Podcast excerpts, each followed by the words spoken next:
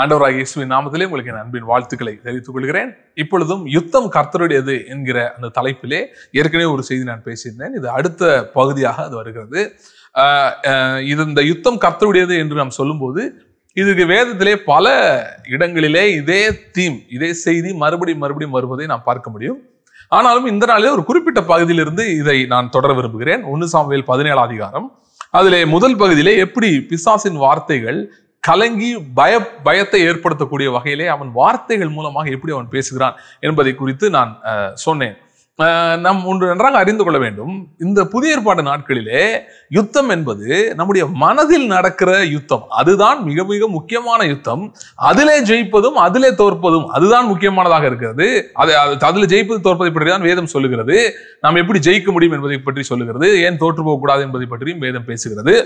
அதன் தொடர்ச்சியாக இரண்டாவது ஒரு பகுதியை அதே அந்த யுத்தத்தின் காரியங்களிலே நாம் பார்க்கலாம். அதை நான் அந்த போன செய்தியிலே சொல்லியிருந்தேன்.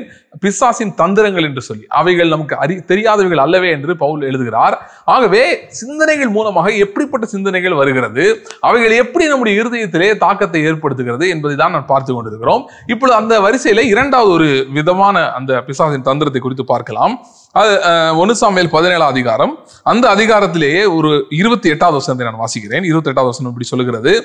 அந்த மனுஷரோடே அவன் அவன் என்றால் தாவிது பேசிக்கொண்டிருக்கிறதை அவன் மூத்த சகோதரனாகிய எலியாபு கேட்டபோது அவன் தாவிதின் மேல் கோபம் கொண்டு நீ இங்கே வந்தது என்ன?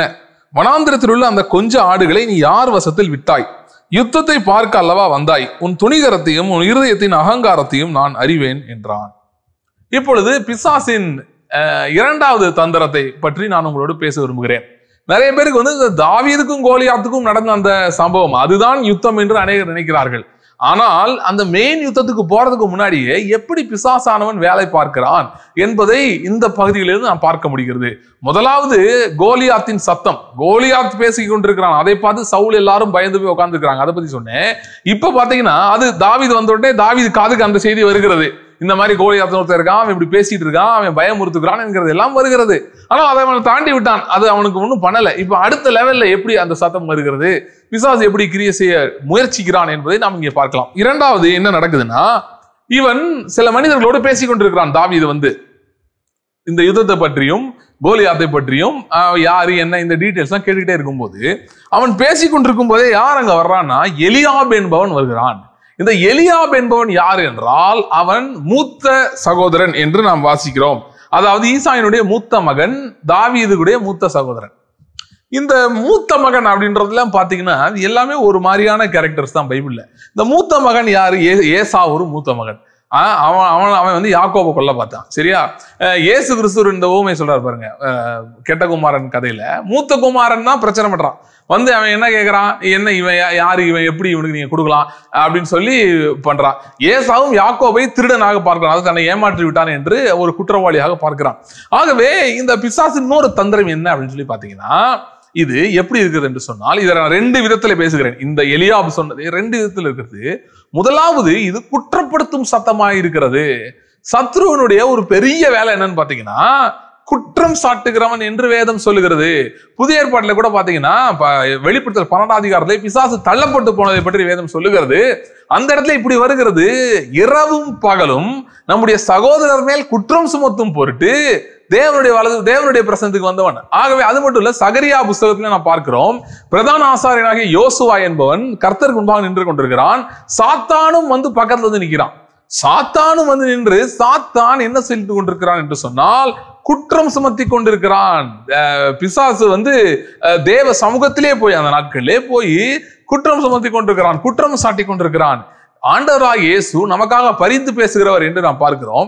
நிறைய பேர் என்ன நினைக்கிறாங்கன்னா பரிந்து பேசுறதுனா என்ன நினைக்கிறாங்க அப்படின்னா அவங்க நினைக்கிறாங்க பிதா கிட்ட போய் நம்மளை பத்தி ஏதோ நம்ம எடுத்து பாயிண்ட் எடுத்து கொடுத்துட்டு இருக்காரு.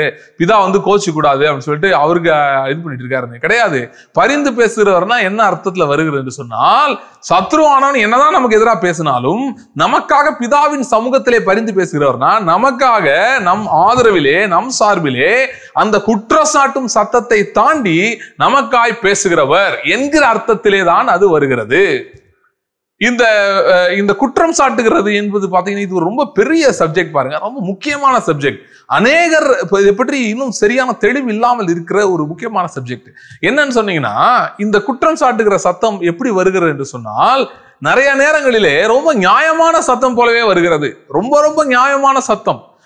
உண்மையான ஒரு சத்தம் போலவே வருகிறது. அதனால்தான் நிறைய நேரம் நாம் தோற்று விடுகிறோம் இந்த சத்தத்துக்கு முன்பாக. ஏன்னா நமக்கு புரிய மாட்டேங்குது. நம்ம நினைக்கிறோம் உண்மைதானே சொல்றாங்க. பிசாசு இதிலும் பார்த்தீங்கன்னா அநேக நேரம் சில ஜனங்களை பயன்படுத்தி இந்த காரியத்தை செய்கிறாங்க அவங்க வந்து நம்ம செய்த தப்பை அவர்கள் சொல்லி காட்டுற மாதிரி. இந்த இடத்துல நீங்க பாருங்க என்ன சொல்றான் பாருங்க? அவன் சொல்ற ஒன்னா பாருங்க அவன் சொல்ற குற்றச்சாட்டுகளை பாருங்க. வந்து சொல்றான் அந்த மனுஷனோட பேசி கொண்டிருக்கல எளியா வர்றான். வந்து சொல்றான் தாவீது மேல் கோபம் கொண்டு. என்ன சொல்றான்? நீங்க வந்தது என்ன? வனாந்தரத்தில் உள்ள அந்த கொஞ்ச ஆடுகளை யார் வசத்தில் விட்டாய்? ஏன் கேக்குறான்? நீ பொறுப்பானவன் அல்ல. உன்கிட்ட கொஞ்சம் ஆடு இருக்கே உனக்கு கொஞ்சம் வேலை இருக்கே உன் பொறுப்பை ஒழுங்கா பண்றியா? உன் வேலையை ஒழுங்கா பாக்குறியா? இது நிறைய நேரம் ஜனங்கள் மூலமா பிசாசு இதை பேசினாலும் அநேகருக்கு எந்த ஜனமுமே தேவையில்லை பாருங்க. ஏன்னா அவங்க இறுதியத்துல இந்த சத்தம் வந்து கொண்டிருக்கிறது. அவங்களே அவங்கள குற்றப்படுத்திக்கிட்டே இருப்பாங்க. எப்படி அப்படின்னா அது அவங்க சின்ன பிள்ளையா இருக்கும்போது வளரும் போது யாராவது ஒருத்தவங்களை சொல்லியிருப்பாங்க ஸ்கூல்ல சொல்லியிருக்கலாம் அவங்க அப்பா சொல்லியிருக்கலாம் அவங்க அம்மா சொல்லியிருக்கலாம் நீ இதுல சரியில்லை அது இதுன்னு சொல்லி. ஸோ ஒரு குற்றப்படுத்துகிற சத்தத்தை அவங்களே நாளிடையில் என்ன பண்ணிப்பாங்கன்னா அவங்களே செட்டப் பண்ணிப்பாங்க இருதயத்துக்குள்ள. ஸோ இதை இதை பற்றி நான் ஒரு புஸ்தகமே எழுதியிருக்கிறேன். மனசாட்சி அதாவது உள்நாட்டு எதிரி என்கிற தலைப்பில் நான் எழுதியிருக்கிறேன். இங்கிலீஷில் கான்சியன்ஸ் எனிமி விதின் நமக்குள்ளாக இருந்து மனசாட்சியானது எப்படி குற்ற மனசாட்சியாய் விழு விழு ஆதாம் விழுந்து போனப்ப குற்ற மனசாட்சியா மாறிடுச்சு.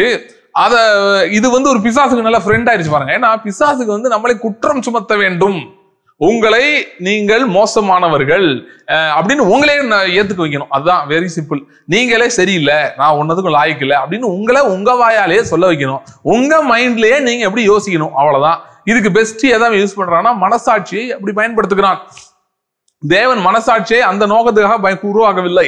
மனசாட்சி என்பது எப்படிப்பட்டது என்று சொன்னால் நல் மனசாட்சியாய் இயேசுவின் ரத்தத்தினாலே பரிசுத்தமாக்கப்பட்ட மனசாட்சியாய் நமக்குள்ளாக இருந்து நீ சொல்றது சரி என்று உறுதியை கொடுக்க வேண்டும். அதாவது நீ நீ கர்த்தருடைய வழியிலே செல்லுகிறாய் என்கிற உறுதியும் அதாவது கர்த்தரின் சத்தத்தை கேட்டு கர்த்தரின் சத்தமாகவே நம்முடைய இருதயத்துக்குள்ள இருந்து பரிசுத்த ஆவியானவரோடு சேர்ந்து உறுதியை கொடுக்க வேண்டியதுதான் மனசாட்சி.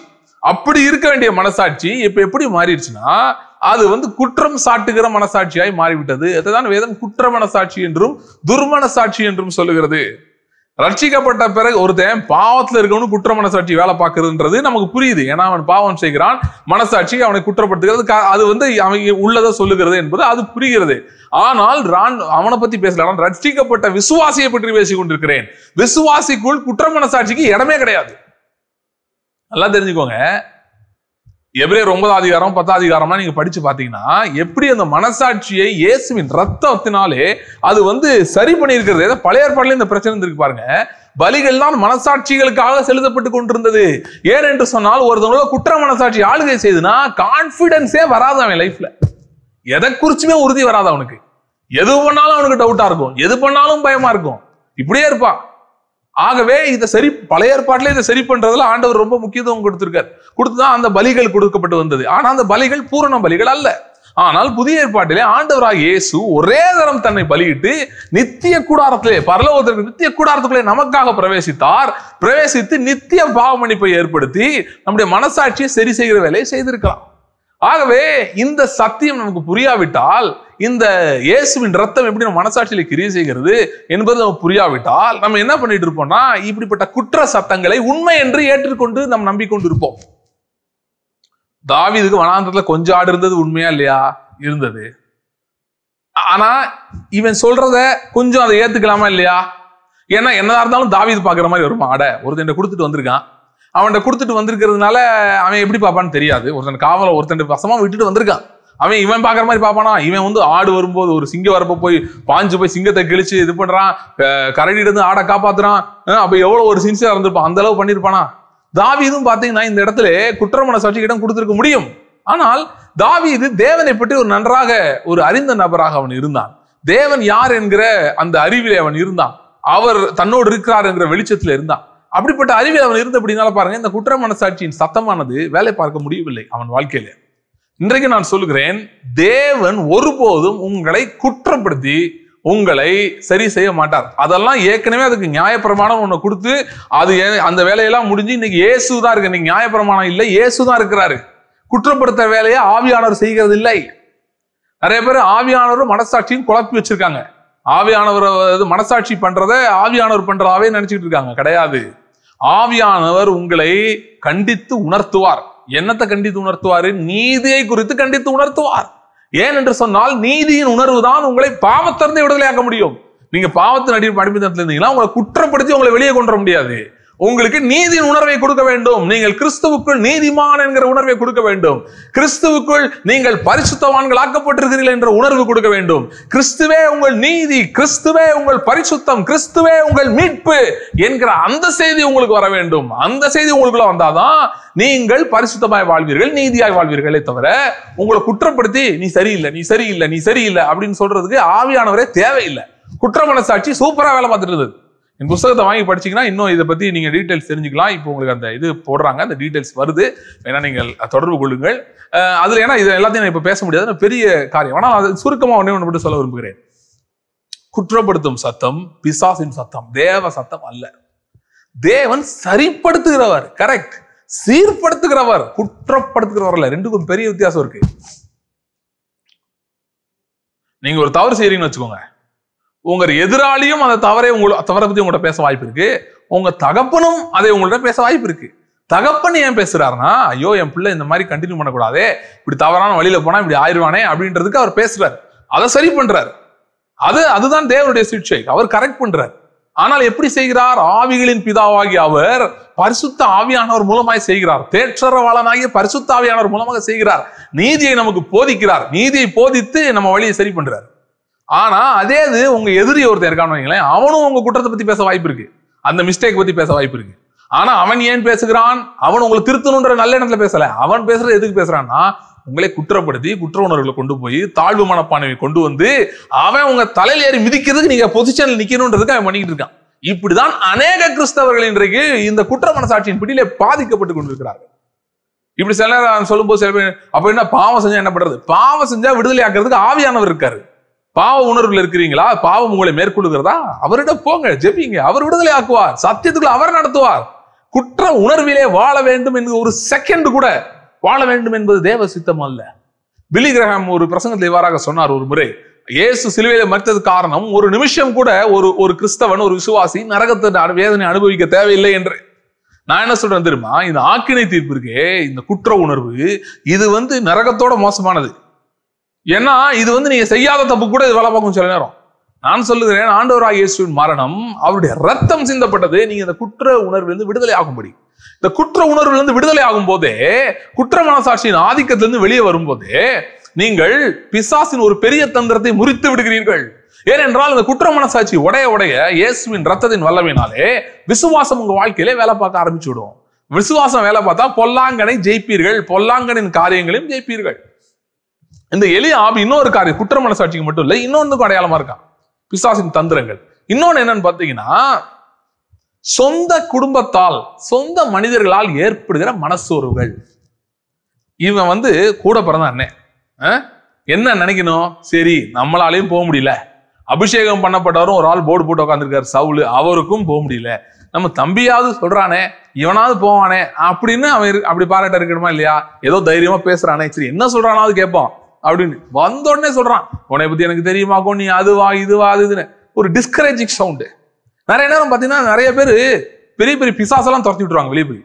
வீட்டுக்குள்ள வந்து யாராவது சொன்னோன்னே அப்படியே மனம் உடைஞ்சு உட்காந்துடுறாங்க அது நிறைய நேரம் என்ன புரிய மாட்டேங்குதுன்னா அது அதே பிசாஸ் தான் இங்கே வேலை பார்க்குதுன்னு புரிய மாட்டேங்குது. எப்படி வேலை பார்க்குது? ஒரு மனுஷன் மூலம் வேலை பார்க்குது. அவங்க தெரிஞ்சவங்க நமக்கு நெ- நெருங்கினவர்கள் இவர்களை வைத்து சோர்வை ஏற்படுத்தலாம் என்று பிசாசு வேலை பார்க்கிறான். ஆனால் இதனால கர்த்தர் சொல்லுகிறார் நான் உன்னோடு இருக்கிறேன். என்னுடைய ஆவியானவர் உன்னோடு இருக்கிறார். நான் சொன்னேன்ல நீதிக்குள்ள நடத்துகிற ஆவியானவர். அவர் தேற்றரவாளன் என்று யோவான் இப்ப பதினாறு அதிகாரம் ப- பதினாறு அதிகாரம் எல்லாம் படிச்சு பாத்தீங்கன்னா தேற்றரவாளன் தேற்றரவாளன் என்று இயேசு அந்த பகுதியில பேசி கொண்டிருக்கிறார். அவர் தேற்றுகிறவர். அவர் இந்த சூழ்நிலைகளை மாற்றுகிறவர். உங்களுக்கு தெரியுமா தாவீது நல்லவேளை அந்த சத்துக்கு செவி கொடுக்கவில்லை. அவன் கத்தரை அறிந்திருந்தான். ஆகவே பாத்தீங்கன்னா அந்த அந்த விஷயத்துல அவன் ஜெயித்து விட்டான். அவன் அதுக்கு செவி கொடுக்கவே இல்லை. உடனே என்ன போட்டுருக்கு பாருங்களேன்.